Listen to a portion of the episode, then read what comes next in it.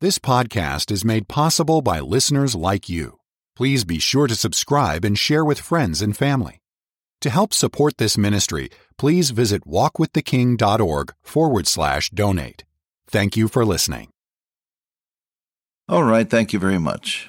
And hello again, dear radio friends. How in the world are you? Doing all right today? Well, some of you may have struck a rough day. That's the way life is. And if you have, look up and say, Lord, see me through this one. And pray your way through the day, and I can promise you that when the day is over, you'll be able to turn out that pocket full of memories and say, Thank you, Lord, for walking with me all through the day. That's what we mean when we say walk with the King. Pray your way through the day. Try it today. You'll find that it works. Well, a loving greeting to every one of you who fellowship with me by way of radio day after day.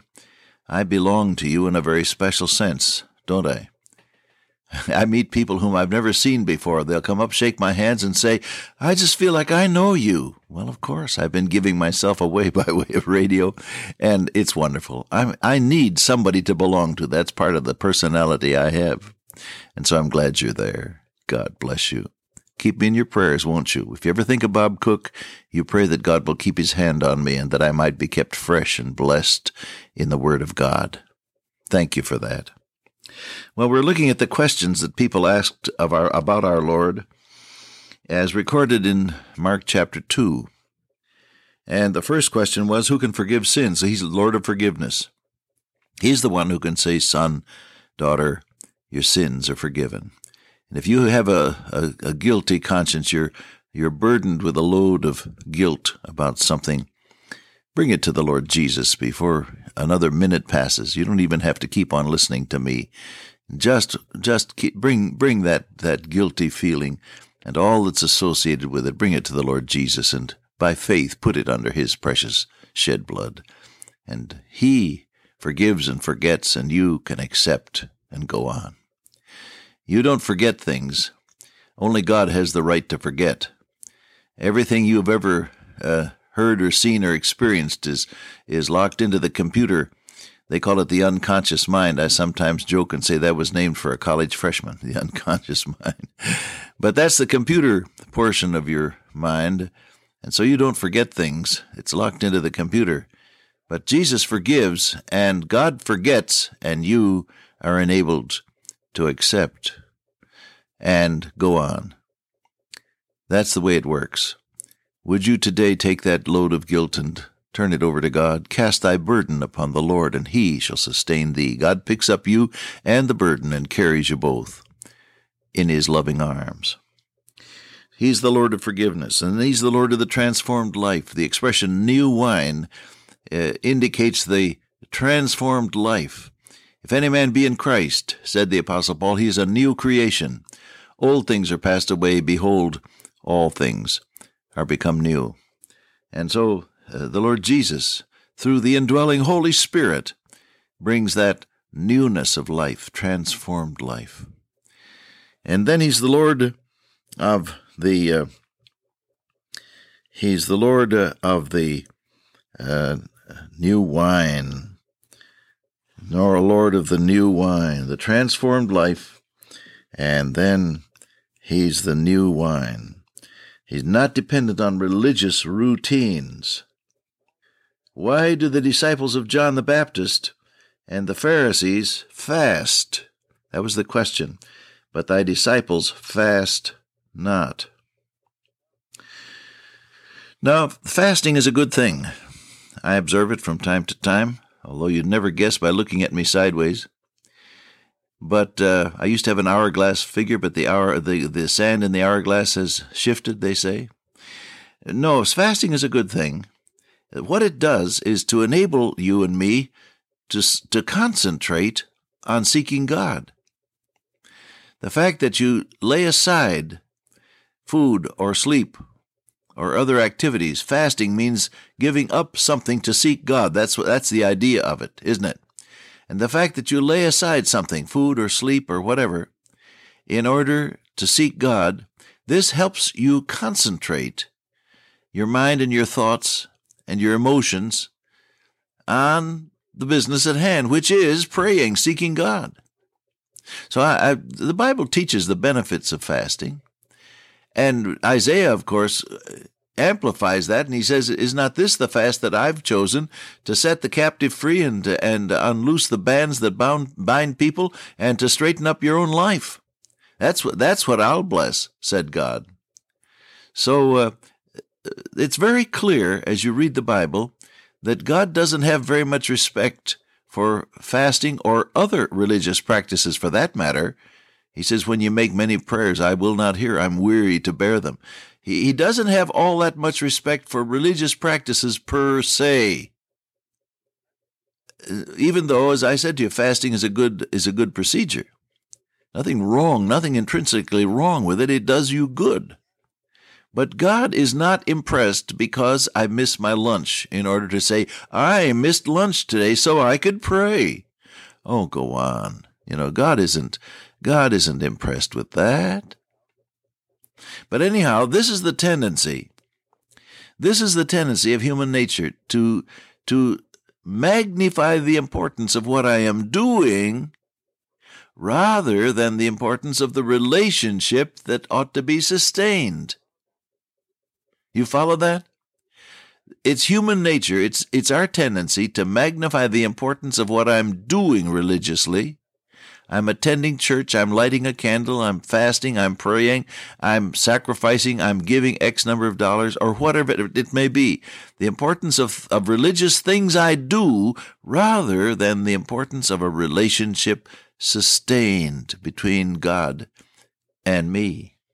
See, that's the background of this question. Why do John the Baptist disciples and the disciples of the Pharisees, why, why do they fast, but your disciples don't? Well, he said, the, the bridegroom is here. The wedding reception is still on. When the bridegroom leaves, then they'll fast, he says. Then they'll fast in those days. Fasting is not something that the Lord Jesus turned his back upon, but he said, I'm here with them, and my presence is with them every day. Besides, he said, there is a certain newness about a relationship with me. It's like new cloth or new wine. And you don't take a, new, piece of new cloth and, and, and sew it to an old raggedy garment because it'll tear out. And you don't take new wine and put it in old uh, rotten wineskins because it'll burst. But he says the new life needs to be applied to a transformed container. Now this this figures because other scriptures agree with it.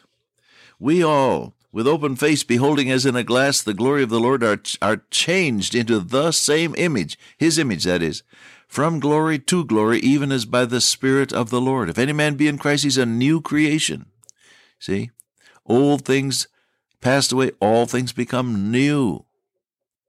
So that the indwelling Spirit of God, according to that passage in, in, in uh, 1 Corinthians uh, 3.18, the indwelling Spirit of God does transform my life so I'm able to contain the the blessing and the shine and the and the uh, the power of God's indwelling life. The question then he's Lord of the of the new power of the Holy Spirit of God. Call it new wine. God is not dependent upon routines. God is not dependent upon routines. The fact that, uh, well, I knew a man, for instance, who was very proud, in a humble sort of way, you know, very proud of the fact that he got up at four o'clock every morning, read the book of Romans and prayed, and had his devotions. Anybody who ever came through that western city knew that this man, he was a very capable professional man, by the way. They knew inevitably, before they'd been there very long, that this man got up at four o'clock in the morning to pray. Well, it wasn't until some years after his death that I found out that although he did indeed arise at four in the morning, and he would take a swim in in the, the uh, sound there, and uh, then he would read in the book of Romans, and he would pray. But it wasn't, I say, until after he had gone to be with the Lord that I found out that very frequently by 5:30 he was back in bed fast asleep. well, all right. I'm sure that it worked well for him, and and uh, the Lord knew uh, knew and understood.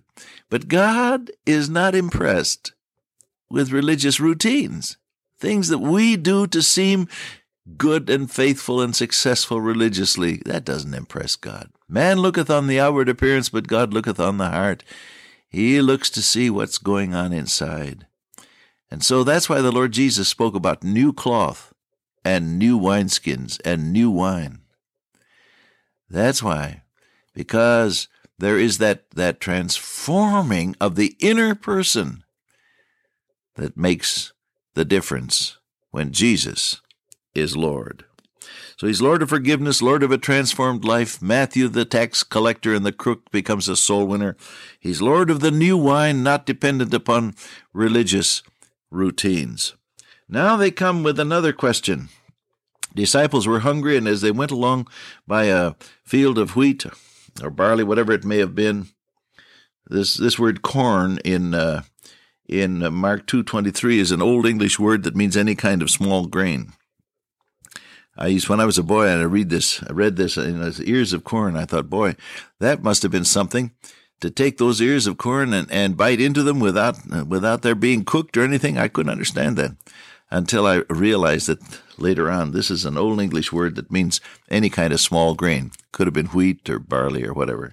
And so it says, as they went along, they began to pluck the ears of corn. Now, this was perfectly legal. I have to explain to you. It was perfectly legal. It was it was all right for passers-by to grab a handful of grain along the edge of a field and eat it if they were hungry. That was an accepted practice and there wasn't anything wrong with it. All right?